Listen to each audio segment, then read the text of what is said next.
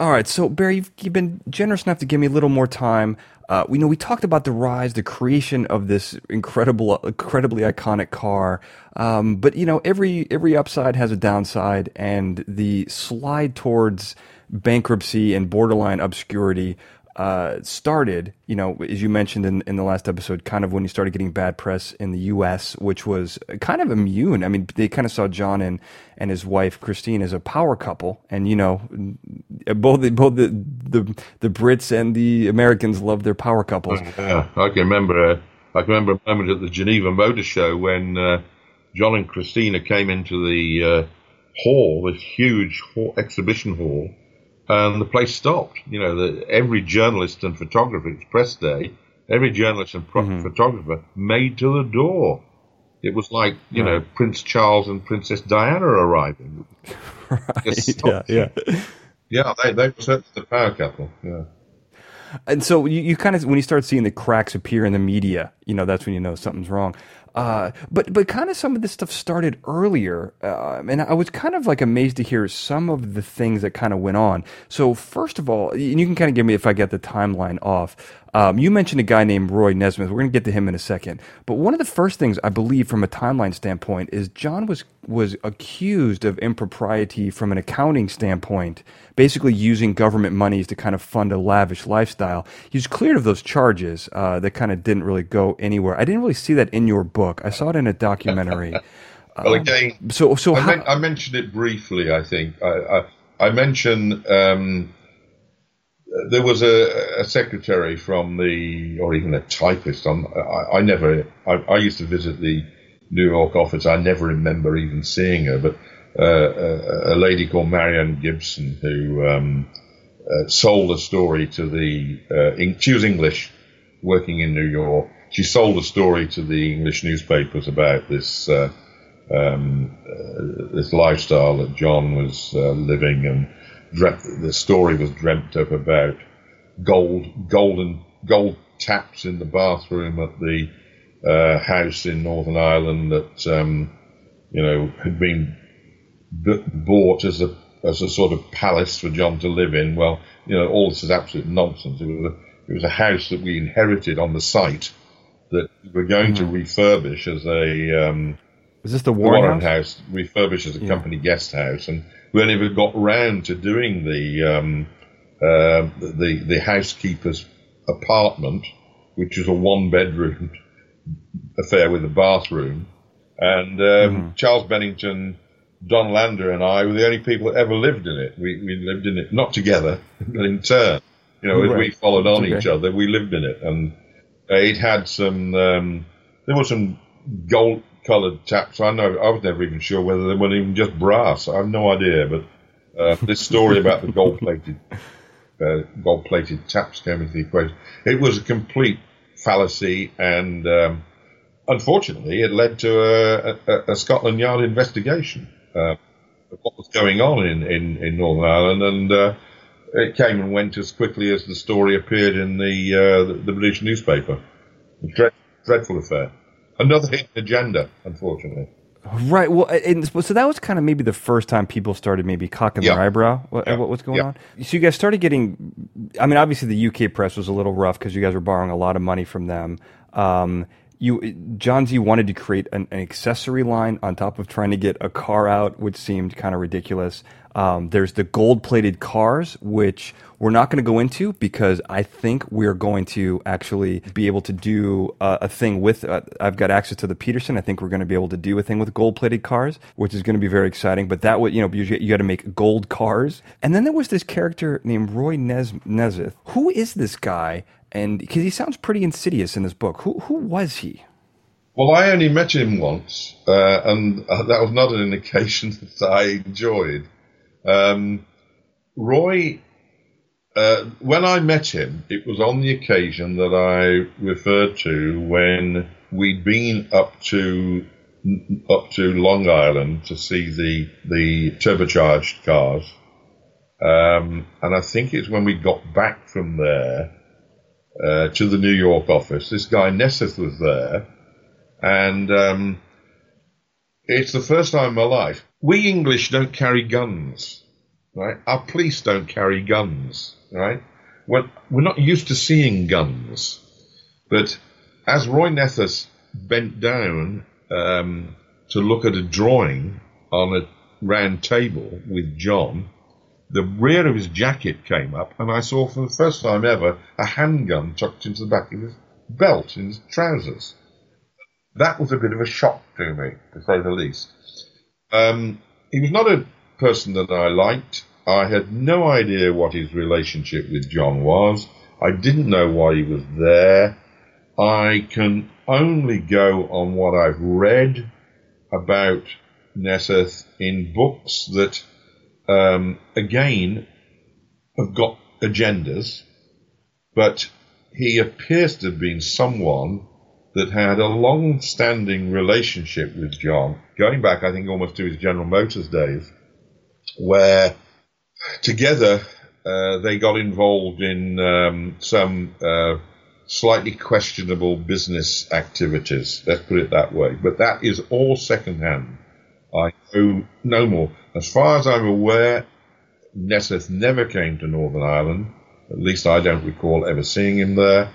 He played no part in the project whatsoever, and my only uh, the only time I ever saw him was on this occasion when he just happened to be at the uh, the office in New York.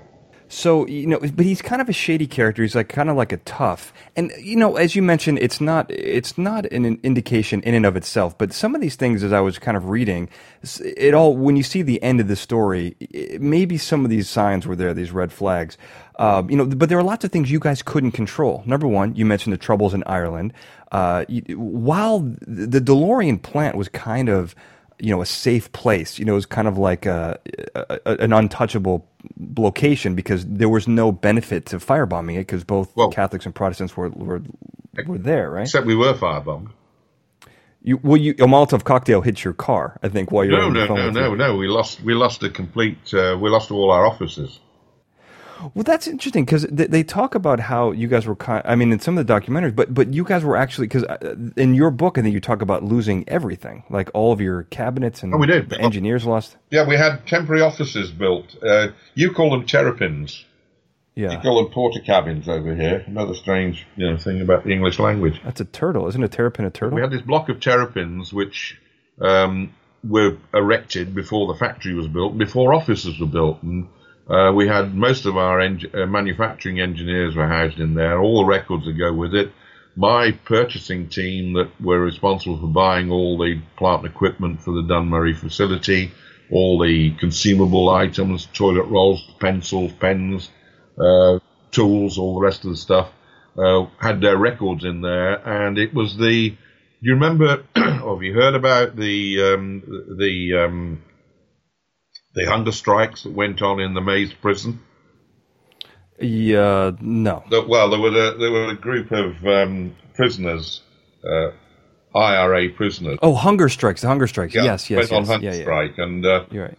The, the one, the first one to die was a guy called Bobby Sands, who was right. Yeah, had been made very political because he'd actually stood as a member of parliament whilst he was in the Maze prison, and had been electing an M, elected an MP, and he couldn't serve, of course because he was in prison.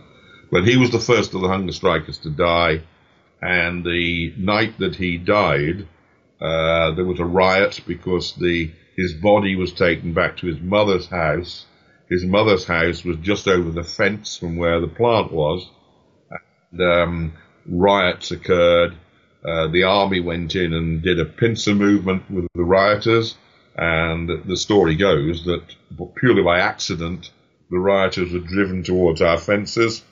Okay, that's fair. Decided to lob a few Molotov cocktails on top on the flat roofs of the Terrapin buildings, so which all disappeared. So about a hundred people's um, worth of uh, records were lost and had to be right. replaced.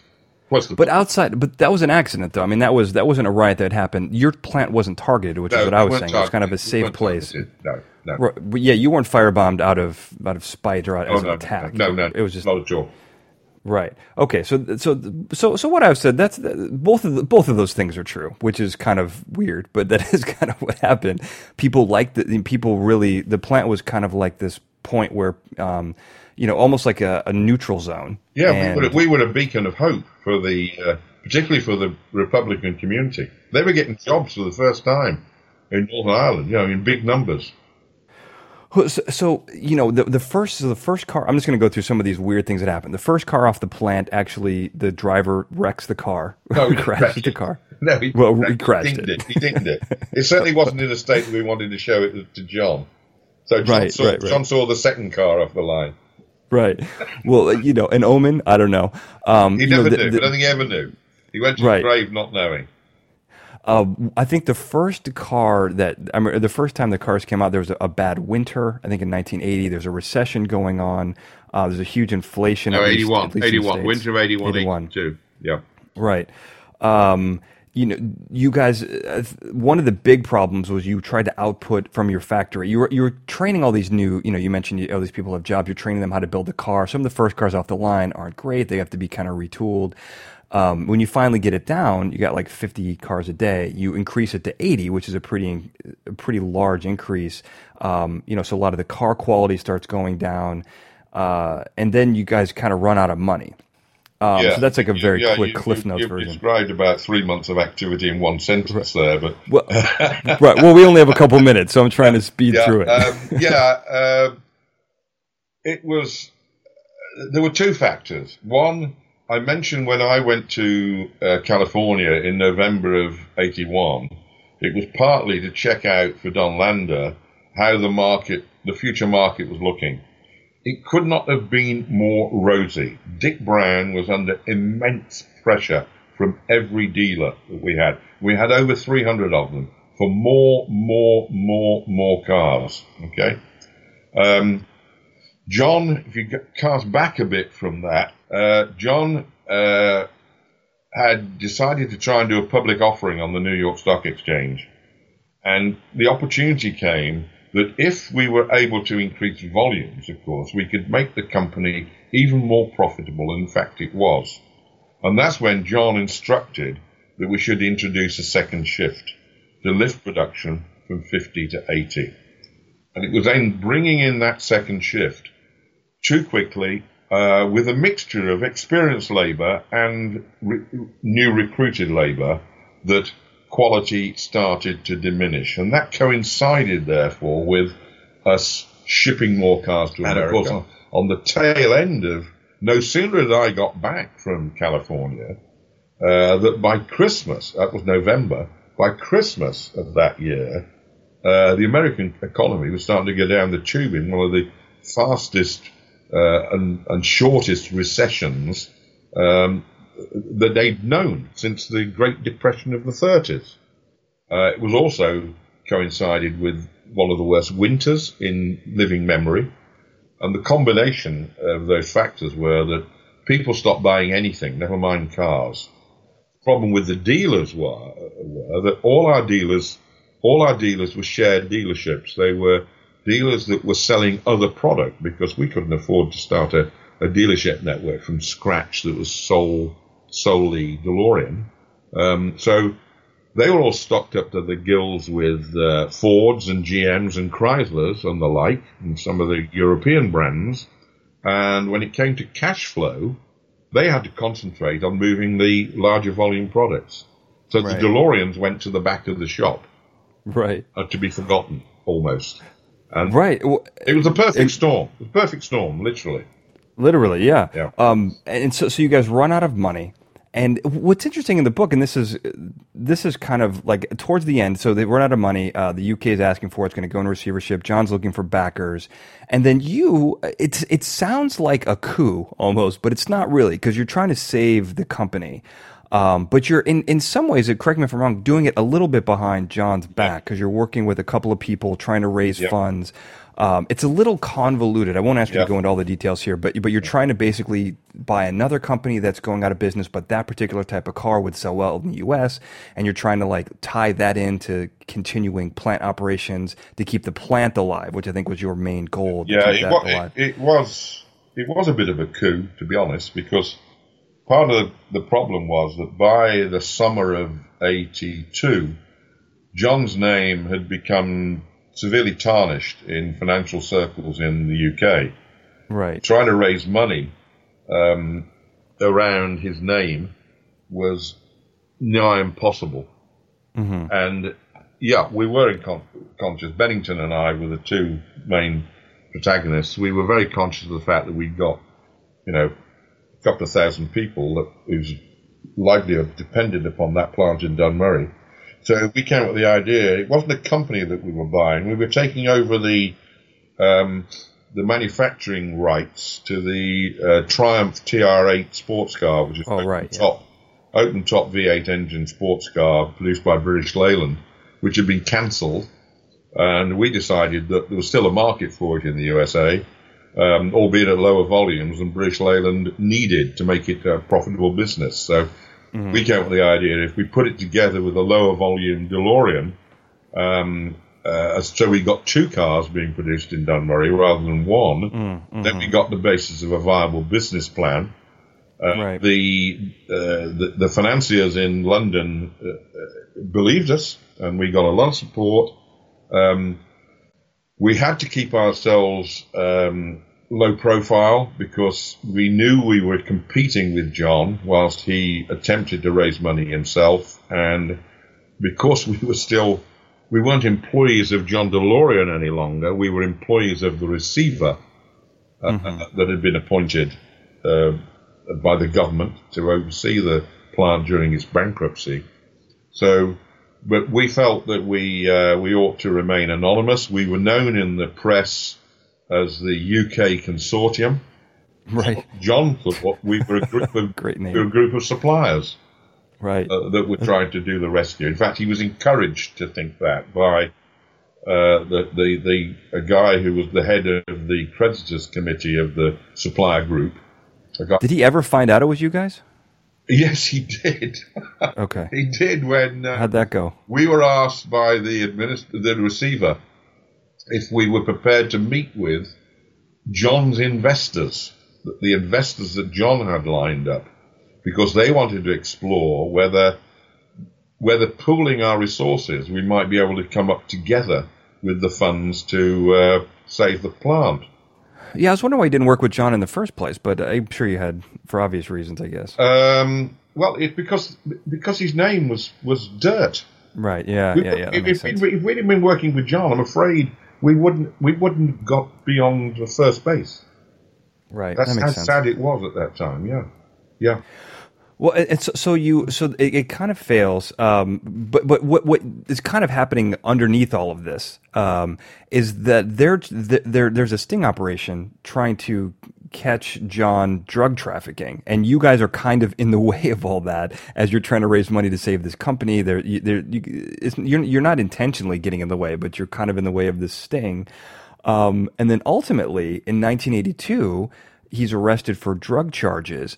Um, which, as I was learning a little bit more about this, it's a little interesting because the person who has the information on him actually has a lot to gain from the FBI, and he ends up getting off on, you know, on the, on entrapment. Um, but it's a very strange ending to the whole story. Uh, that kind of put an exclamation point on it. Kind of ended your run to save the plant. Um, he he gets carted off. You, you, know, reputation destroyed, never to make cars again. Um, it's a very weird, abrupt ending as yep. he was trying to raise funds to save his company. I mean, it's very sad and tragic well, for yeah, everyone involved. Yeah, a, a, lot of people think that it's, or not a lot, but th- there are theories out there that it was uh, was all part of a conspiracy by between Ronald Reagan and uh, Margaret Thatcher. I I don't mm. buy into that.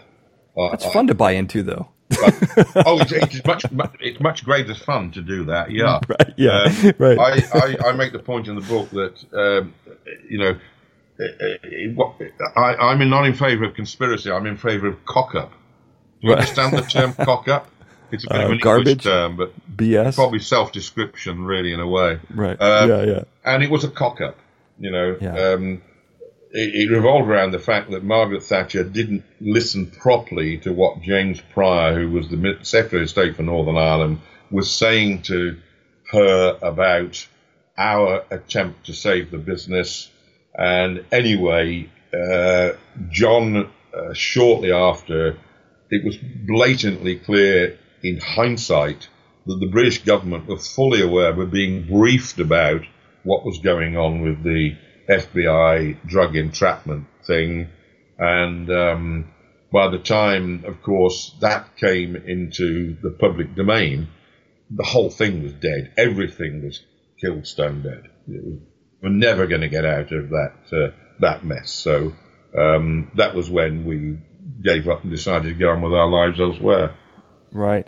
Well, and that's the you know uh, you know the, the, there's a whole bunch of supplies, uh, the DeLorean, all the DeLorean stuff. Let's say um, that's a whole different story that goes into receivership. A whole other interesting story we'll get into another time. But the end of John DeLorean is 1999. He has to file for bankruptcy, and who buys his estate? but our president Donald Trump turns it into a golf course. Um, just an unbelievable story. Uh, I mean, this is the rise and fall of yeah. the DeLorean is just incredible. You, you couldn't um, make it up, could you? No, it, it's it's yeah. un- it's unbelievable. It's why it's going to be made into a movie. Yeah. Uh, and you were there first and last employee of the company. Um, Barry, thank you so much for taking this extra time. It's a pleasure, Dan. I've enjoyed it. Thank you. And I want to thank everyone for listening. Have a good night.